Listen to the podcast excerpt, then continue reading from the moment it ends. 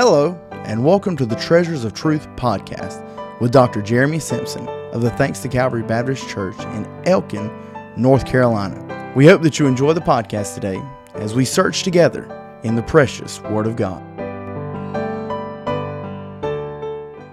Welcome to Treasures of Truth podcast. Brother Jeremy here. I want to go to the book of Numbers today, Numbers chapter number seven. Sure, thank you for joining in on the podcast. Number seven and verse number one. And it came to pass on the day that Moses had fully set up the tabernacle and had anointed it and sanctified it, and all the instruments thereof, both the altar and all the vessels thereof, and had anointed them and sanctified them, that the princes of Israel, heads of the house of the fathers, who were the princes of the tribes and were over them that were numbered, offered. And they brought their offering before the Lord six covered wagons and twelve oxen, a wagon for two of the princes, and for each one an ox. And they brought them before the tabernacle. And the Lord spake to Moses, saying, Take, a, take it of them, that they may do to the service of the tabernacle of the congregation. And thou shalt give them unto the Levites, to every man according to his service. If we go on down and read, and I'll talk about this in just a little bit, there's three sons uh, that the Gershonites, the Merarites, and the Kohathites three sons of the Levites, their families were given special places uh, in the work of God. And the Bible said, according to their service, according to his service, every man was given according to his service. There's something for you to do in the work of the Lord. And you need to find your place in the ministry. You need to find your place. And that's what we're going to be dealing with today on the podcast. And and uh, we may go a couple podcasts. I don't know how far we'll go with it, but you need to find your place in the house of God. Find your place in the service of the Lord. Find your place in the ministry. The Bible's clear that there is a will of God for every individual life. I love Romans 12, verse 1 and 2. I preached my first message as a nine year old boy out of Romans 12, 1 and 2. I beseech ye, therefore, brethren, by the mercies of God, that ye present your bodies a living sacrifice, holy and acceptable unto the Lord. And be not conformed to this world, but be ye transformed by the renewing of your mind, that ye may prove what is that good and acceptable and perfect will of God. And I'd say, apart from being saved, the greatest thing that'll ever happen to someone is the day they realize their place the will of God for their life. And sometimes the will of God it it seems vague and hard to understand. The will of God's not hard. The will of God's not hard. And the will of God is not the same for every believer. Some have it easy while others have hardships. I, that's one thing I, I don't understand. Uh, some people are in the spotlight, others are in the shadows. Uh, some conquer great mountains, others have to take a road in the valley. But everybody's got their place in the service of the Lord.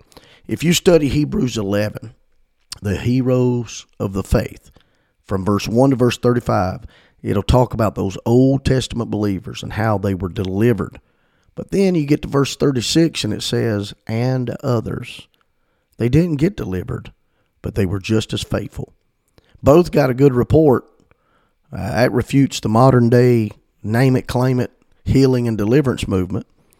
And we're not, you know, to sit in judgment on the will of God for everybody else's life. We need to sit in judgment of the will of God for our life. We need, we need not worry about whether or not our neighbor's being obedient to God's will. Am I being obedient to God's will? Am I allowing God uh, to uh, lead me the way He wants to lead me? Finding your place in the service of the Lord, finding your place in the ministry.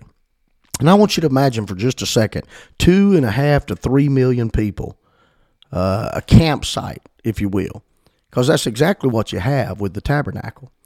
The tabernacle would be set up in the middle of the camp.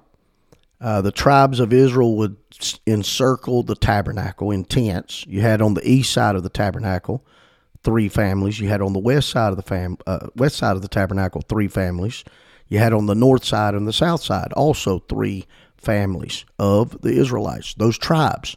And, and then right beside the tabernacle were the Levites, again divided into the four sides of the tabernacle. On the east side, Moses, Aaron, and the sons of Aaron. And then on the west side, you had the Gershonites. On the north side, you had the Merarites. And on the south side of the tabernacle, you had the Kohathites. And in Numbers chapter 7, the tribe of Levi was divided into three families with three totally different jobs. You had the Gershonites. According to Numbers 325, they carried the materials of the tabernacle.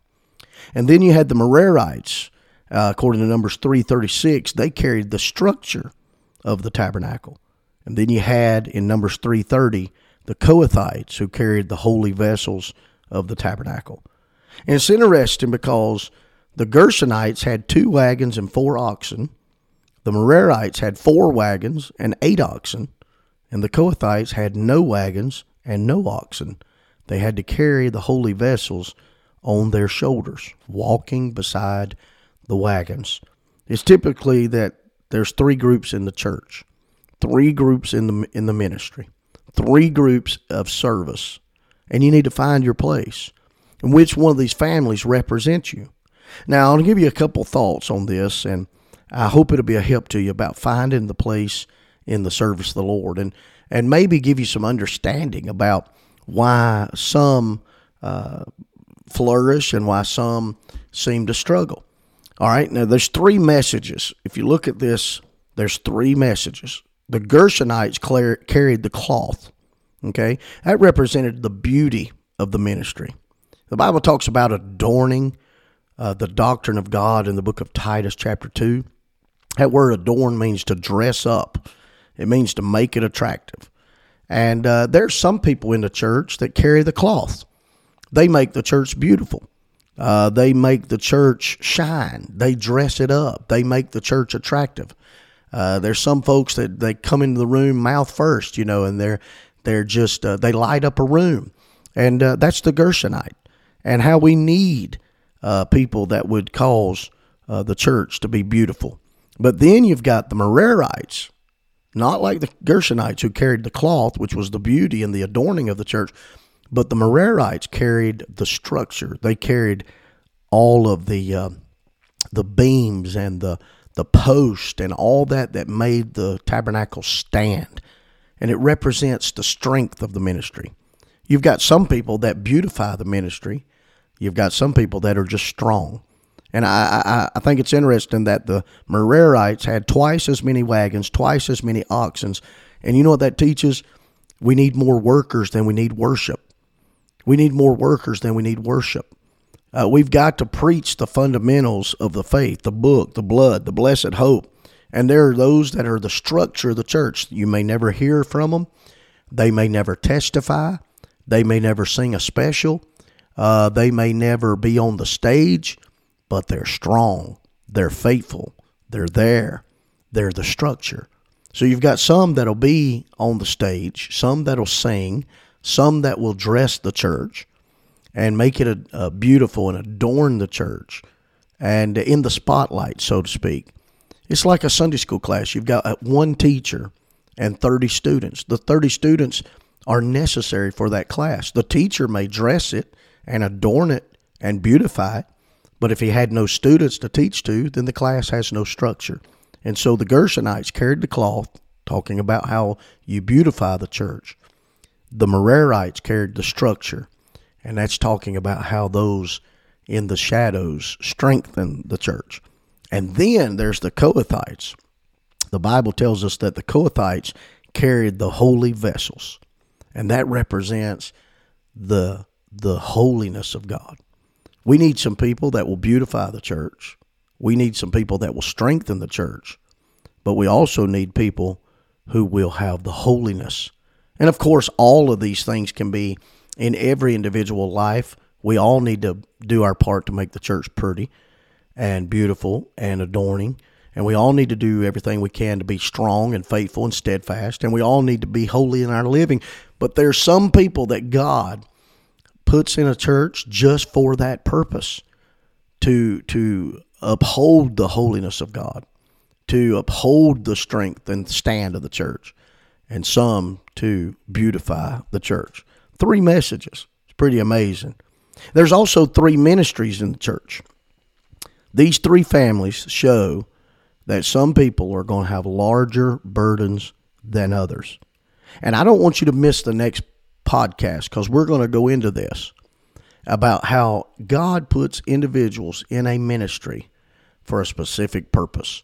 As I'm teaching this podcast and talking to you right now, I'm thinking of people in the church that beautify the church.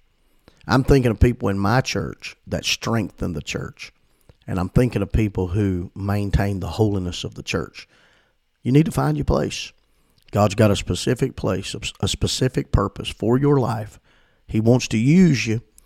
Uh, you may be one of my members at Thanks to Calvary, or you may be a member of another church listening today. Are you doing your part to beautify and strengthen and and keep the standard of holiness in your church? You ought to seek that out.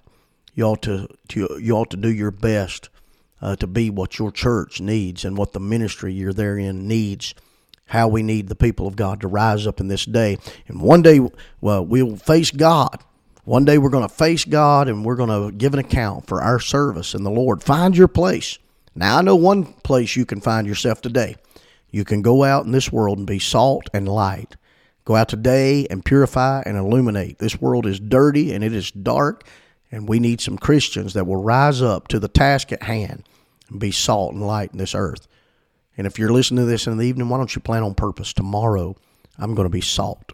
I'm going to be light. I'm going to be filled with the Spirit. I'm going to have a testimony. I'm going to be a witness. I'm going to make a difference for the Lord Jesus Christ. Don't miss the next Treasures of Truth podcast. And until then, God bless you.